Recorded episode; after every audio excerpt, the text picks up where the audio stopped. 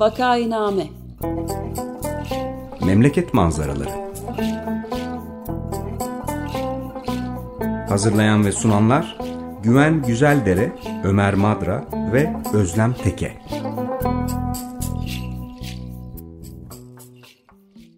Günaydın, Vakainame'ye hoş geldiniz. Burası 95 FM Açık Radyo.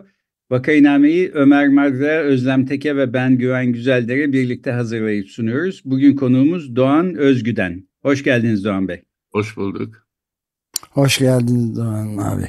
Merhaba, merhaba Ömer.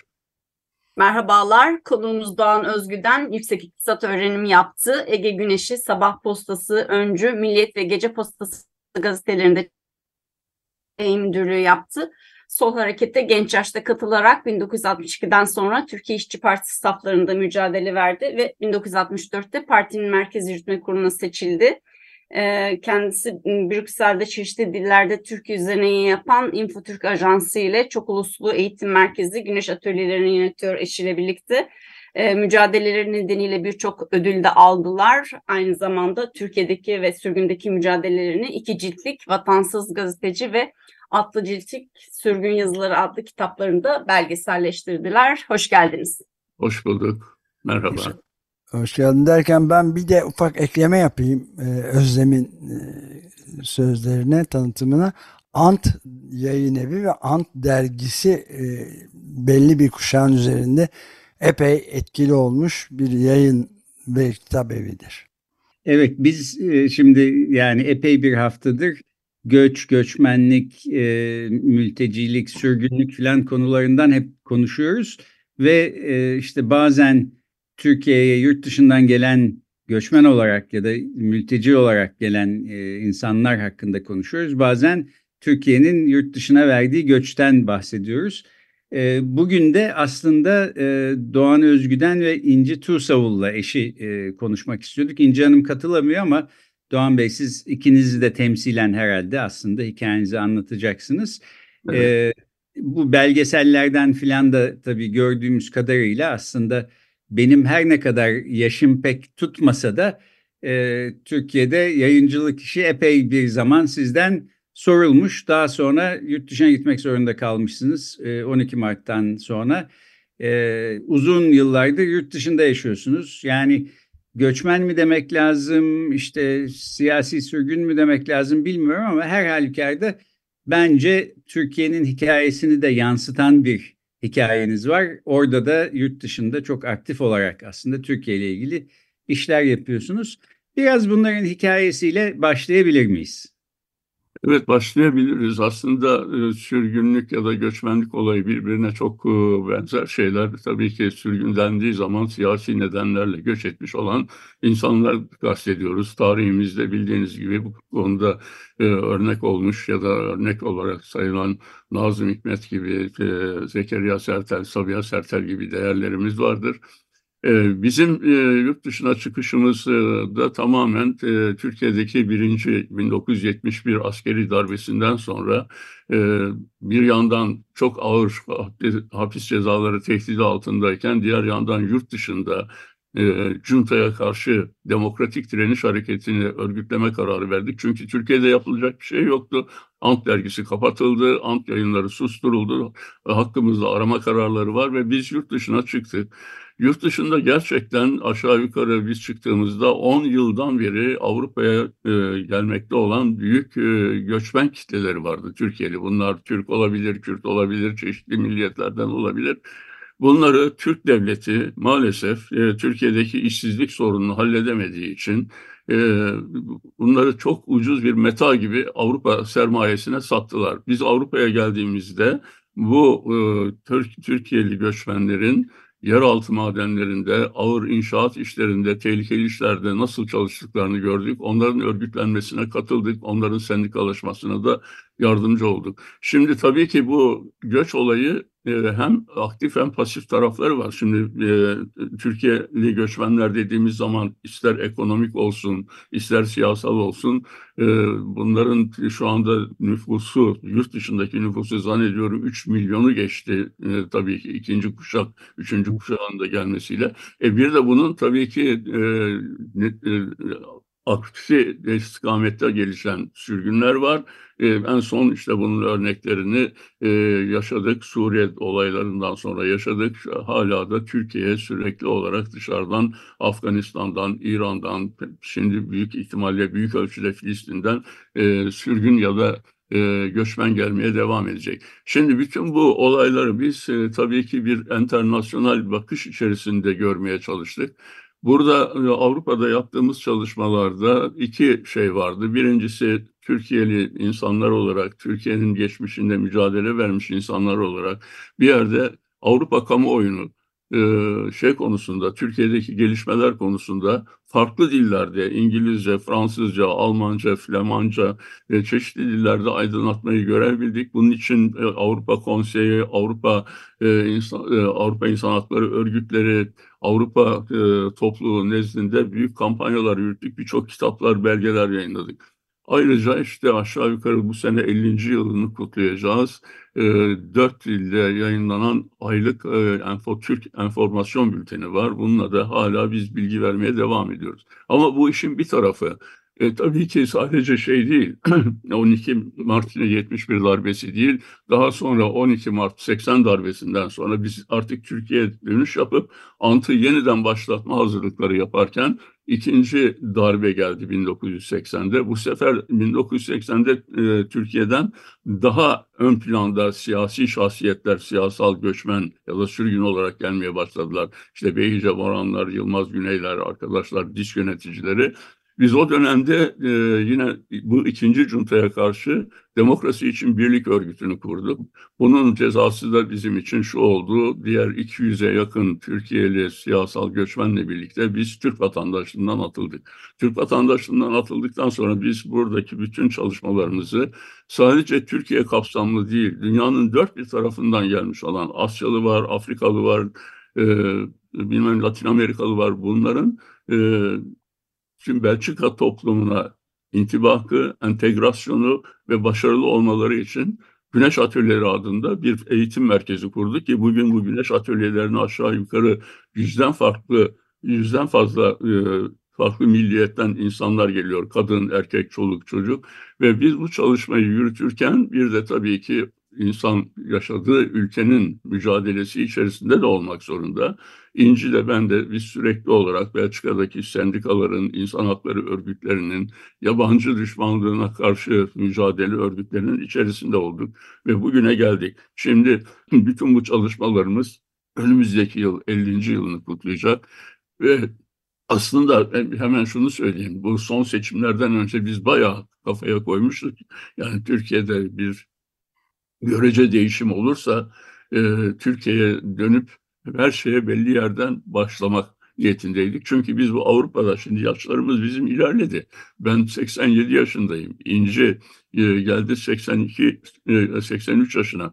E, bizim artık e, buradaki kurduğumuz kurumları birinci jenerasyon, ikinci jenerasyon, üçüncü jenerasyon yöneticilere emanet ettik. Onlar artık bu çalışmaları götürebiliyorlar. Belki seçimden sonra bir değişiklik olsaydı, e, görece bir değişiklik olsaydı belki de Türkiye'ye dönüp Türkiye'nin havasını yeniden teneffüs, teneffüs edecektik. Belki yine sizlerle birlikte olabilecektik. E, bu fırsat kaçırıldı. Ama umudumuzu kesmedik. Devam ediyoruz. Evet. Peki çok teşekkür ederiz. Şimdi e, son zamanlarda Türkiye'den beyin göçü diye adlandırılan bir göç yurt dışına doğru oluyor. Yani bu e, grubun içine düşebilecek insanlarla da konuştuk e, önceki evet. haftalarda. Fakat bu tabii sizin durumunuzla aynı değil. Yani e, işte bir şekilde mesela e, iyi bir iş şe sahip olarak Avrupa'da yaşamak üzere gidenler e, oluyor. Bu siyasi nedenlerle Avrupa'ya gitmek zorunda kalmaktan çok farklı bir şey haliyle. E, siz de tahmin ederim ki giderken işte hani gideriz de 50 senede orada kalırız falan diye düşünmüyordunuz. Büyük ihtimalle kısa bir süre sonra dönmek dönmek e, düşüncesindeydiniz. Fakat bu e, hep de böyle oluyor galiba. Yani insan işte bir iki sene içinde dönerim diyor. Bir bakıyorsunuz 20 sene olmuş, 30-40 sene olmuş filan. E, sizin durumunuzda da öyle mi oldu? Şimdi bizim durumumuz aslında enteresan çünkü biz e, Avrupa'ya çıkma kararını aslında Ant dergisi yazı kurulu bizim 20 kişilik bir yazı kurulumuz vardı çok değerli arkadaşlar. Çok gizli bir toplantı yapıldı derginin kapatma kararı çıkartıldıktan sonra ve biz şu e, kararla çıktık. Yurt dışında juntaya karşı e, demokratik direnişi örgütledikten sonra en kısa zamanda e, döneceğiz. Çünkü biz Türkiye'den normal pasaportla çıkmadık. Sahte pasaportla çıktık ve Avrupa'da iki yıl illegal yaşadık. Avrupa'ya çıkar çıkmaz iltica istemedik. Yani bir sığınma durumu olmadı çünkü hep kafamızda e, bir iki yıl içerisinde demokratik direnişi örgütledikten sonra yine aynı yollardan Türkiye'ye dönüp Türkiye'de mücadeleyi orada sürdürmek vardı. Şimdi şöyle bir mesele var. E, sizin sorduğunuz soruya Şüphesiz e, şu anda büyük bir beyin gücü var. Bunların içerisinde gerçekten siyasal olarak başı dertte olduğu için çıkmak zorunda olan arkadaşlar var. Çıktıkları zaman Türkiye dışında çok olumlu çalışmalar yapan arkadaşlar da var. Ama bir kısmı da daha iyi hayat koşullarını kazanabilmek için ya da Türkiye'de uğradıkları mesleki dışlanmalardan, e, kurtulmak için çıkıyorlar. Gayet anlaşılır bir durum. Ayrıca bu Türkiye'ye de özel bir durum değil. Biz şimdi Avrupa'nın başkentindeyiz ve Avrupa'nın başkentinde şu anda büyük bir kriz yaşanıyor. Yani dünyanın çeşitli ülkelerinden gerek siyasal baskılardan kaçarak ya da ekonomik e, imkansızlıklardan kaçarak gelen insanlar var ve Avrupa Birliği daha geçen gün yeniden bir karar aldı. Bunların nasıl önlenebileceği, nasıl e, e, siperler, e, e, sınırlarına engeller konabileceğini tartışmakta. Bu da önümüzdeki dönemde herhalde büyük bir sorun olacak. Çünkü gelecek yıl yani 2000 o 24 e, yılında Avrupa seçimleri var. Avrupa seçimlerinde büyük bir ihtimalle Avrupa'daki aşırı sağ partiler e, büyük bir varlık gösterecekler ve Avrupa Parlamentosu'nda ve giderek Avrupa Komisyonu'yla Avrupa Bakanlar Konseyi'nde etkilerini artıracaklar ve bu e, göçmen karşıtı tedbirler sadece Avrupa Birliği düzeyinde değil, Avrupa Birliği'nin üye olduğu devletler düzeyinde de yoğunlaşacak. Böyle bir dram, e, dram yaşanmakta şu anda ve biz bugün mesela Brüksel'de e, sokağa çıktığınız zaman Brüksel'in belli mahallelerinde bu soğukta köşe başlarında kurulmuş çadırlar içerisinde yaşayan Afganistanlı, Afrikalı, e, Latin Amerikalı insanları çünkü kendilerine oturma, yaşama, çalışma izni verilmediği için sefalet içinde yaşayan insanları da görüyoruz. Yani Avrupa böyle bir durumun, e, dramın içerisinde. Tabii Türkiye bundan çok farklı bir şey. Türkiye şu anda büyük bir e, şeyle, pazarlıkla işte e, Avrupa'ya gelmek üzere Türkiye üzerinden geçmek isteyenleri bloke etti ve büyük bir para karşılığında bunu yaptı. Bunu da sürekli olarak Avrupa'ya karşı ilişkilerinde bir tehdit unsuru olarak kullanmaya da devam ediyor. Benim üstüme fazla gelmeyin. Olmazsa ben sınırları açarım. Milyonlarca e, göçmeni size e, doğru yönlendiririm gibi bir şey var, e, durum var. Şimdi bütün bu karmaşa içerisinde tabii ki göç meselesinde ben şeye bireysel bireyler yanına gelmek istiyorum gelen arkadaşlar siyasi e, göçmen olsun ya da bir mesleki nedenlerle gelmiş olursa olsun ben şunu bekliyorum göçmen arkadaşlardan. Geldikleri yerde İnci'nin e, en son İnci üzerine çıkarttığımız, e, ya, ya, yayınladığımız ve bu önümüzdeki ay çıkacak olan kitabın da şeysidir. O, o, vatansızlığı, vatan eylemek. Yani bulunduğunuz yerde yaratıcı olmak, bir şeyler yapmak ve bütün bunlarla da geldiğiniz ülkeye de bir katkı getirmek. E, bu çok önemli e, olarak buluyorum.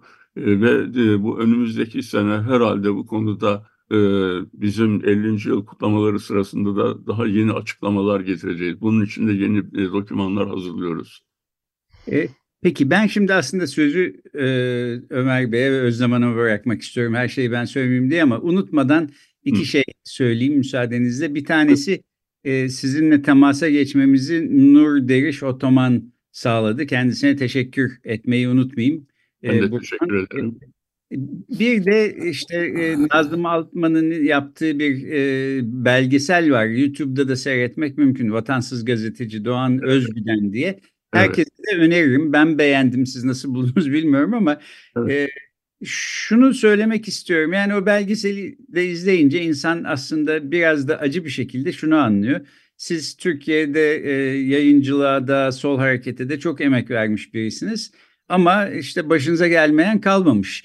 E, sonuçta Türkiye'de sol hareket bugün işte istenilen bir ağırlığa sahip değilse bu e, sizin gibi insanların zamanında işte yurt dışına çıkmak zorunda bırakılmalarından filan da kaynaklanıyor. Bunu da bu belgeselde çok net bir şekilde görmek mümkün diye ben kendi fikrimi belirteyim ve Özlem Hanım'la Ömer Bey'e e, sözü vereyim. Teşekkür ederim takdirleriniz için. Özlem ne diyorsun? Ömer Bey siz buyurun. Vakit kalırsa ben de bir şeyler sorabilirim ama. Öncelik meselesi değil. Ben e, şeyi de sormak istiyordum. Özellikle bu 50 yıl tabii e, yani adeta bir rekor. E, Bu kutlamaları nasıl e, örgütlemeyi tasarlıyorsunuz? Oldukça ilginç bir şey olabilir dünyada. Çok sık rastlanan bir şey değil. 50 yıllık göçmenlik.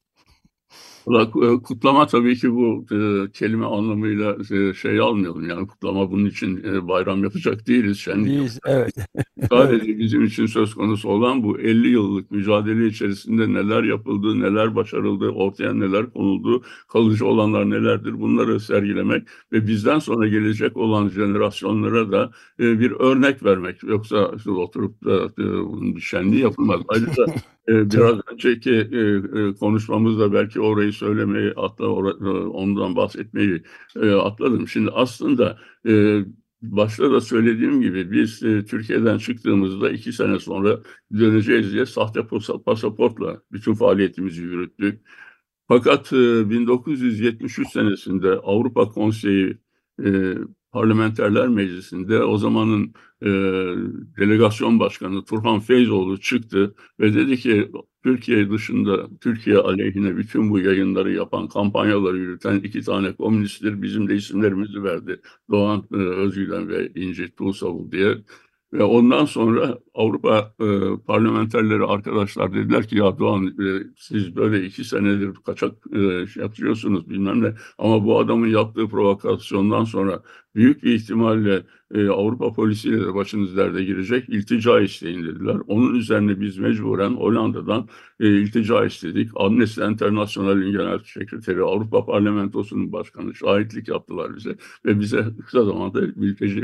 Fakat bütün bunlar böyle kolay olmuyor. Bakın hemen şey yapayım. Tamam 1973 e, yazında biz Birleşmiş Milletler himayesinde iki mülteci olduk.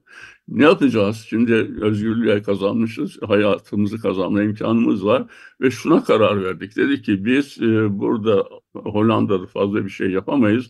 Avrupa'nın başkenti olan bir yerde öyle bir organizasyon yapalım ki hem enformasyon olsun hem Türkiye'ye bir dayanışma olsun ve bir- Brüksel'e gelerek burada Enfotürk'ü kurduk. Enfotürk'ün amacı şuydu, bilgilendirme yapmak ve e, Türkiye'de o sırada kitap yayını yapılmadığı için Türkiye'de basılamayan kitapları burada basarak el altından Türkiye'ye göndermek. Fakat biz buraya gelir gelmez e, Belçika Büyükelçiliği, Türkiye Büyükelçiliği devreye girdi ve ve Belçika makamlarına baskı yaparak bizi tam 4 yıl oturma ve çalışma izni vermeden e, almaktan mahrum etti.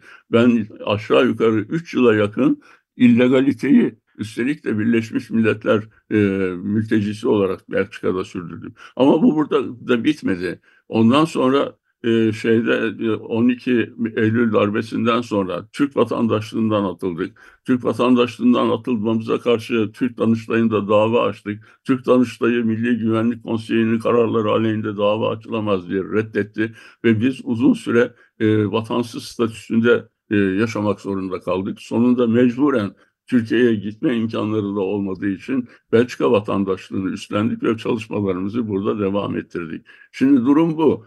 Şimdi e, Türkiye'ye e, dönüş olayında e, bilmiyorum bizden sonraki arkadaşlar gerçekten Türkiye'de çok de- değerli yayın evleri yurdular, e, yayınlar yaptılar. Onlara e, yurt dışından destek vermeye çalıştık ve hala da vermeye e, çalışıyoruz. Durum bu. Evet. Kolay gelsin sahiden.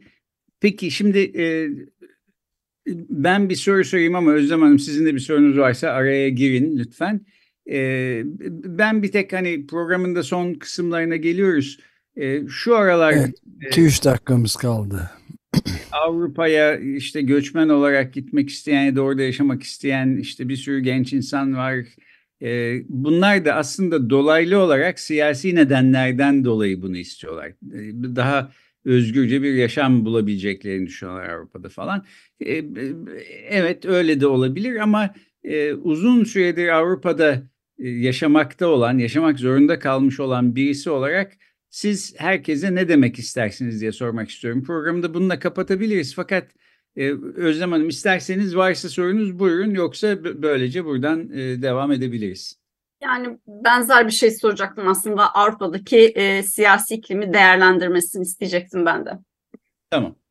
E, e, cevabım şu aslında şu veya bu nedenle Avrupa'ya ya da genel olarak sürgüne gitmek ihtiyacını duyan zorunluluk, zorunluluğunu duymuş olan arkadaşlar gerçekten yurt dışında yapıcı bir çalışma e, organize edebileceklerse, buna inanıyorlarsa bence bunun temellerini gelir gelmez atmanın yollarını bulmalıdırlar.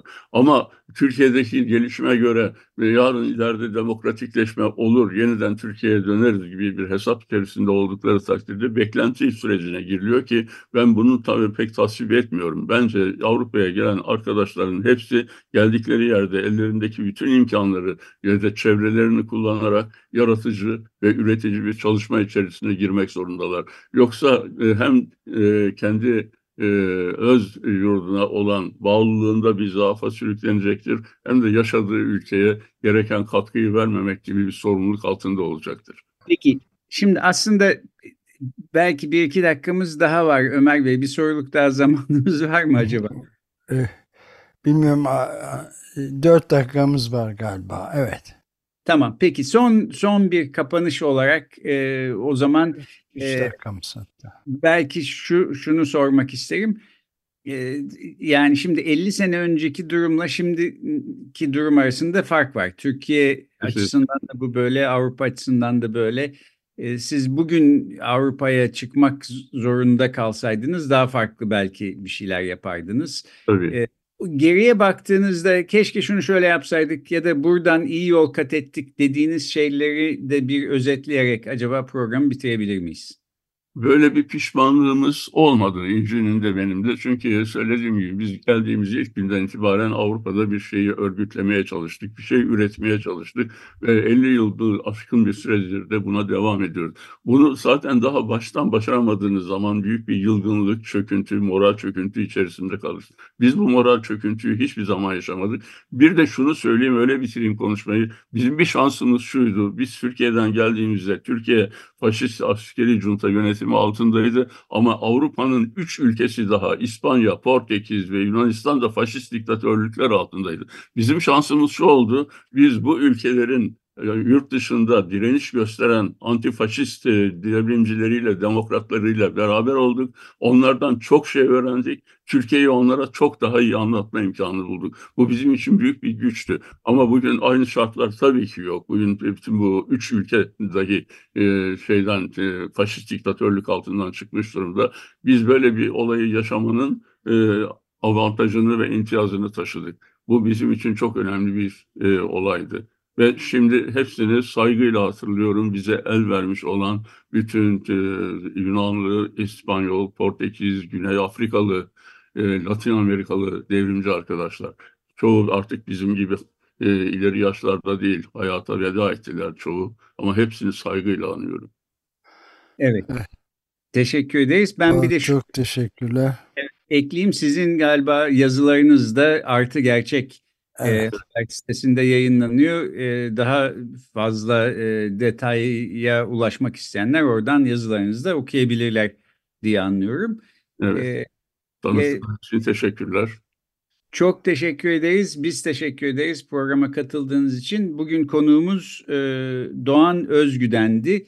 E, Artı Gerçekte yazılarını okuyabilirsiniz. Infotürk e, sitesinin de kurucusu ve e, yöneticisi kendisi e, eşi İnci Tursavul ve kendisini de e, temsilen e, işte son 50 yıldaki e, göçmenlik serüvenlerini anlattı. Çok teşekkür ediyoruz Doğan Bey. Çok çok teşekkürler Doğan abi. Ben de teşekkür hepinize teşekkür ediyorum. Görüşmek üzere, hoşçakalın. Hoşçakalın, başarılar diliyorum.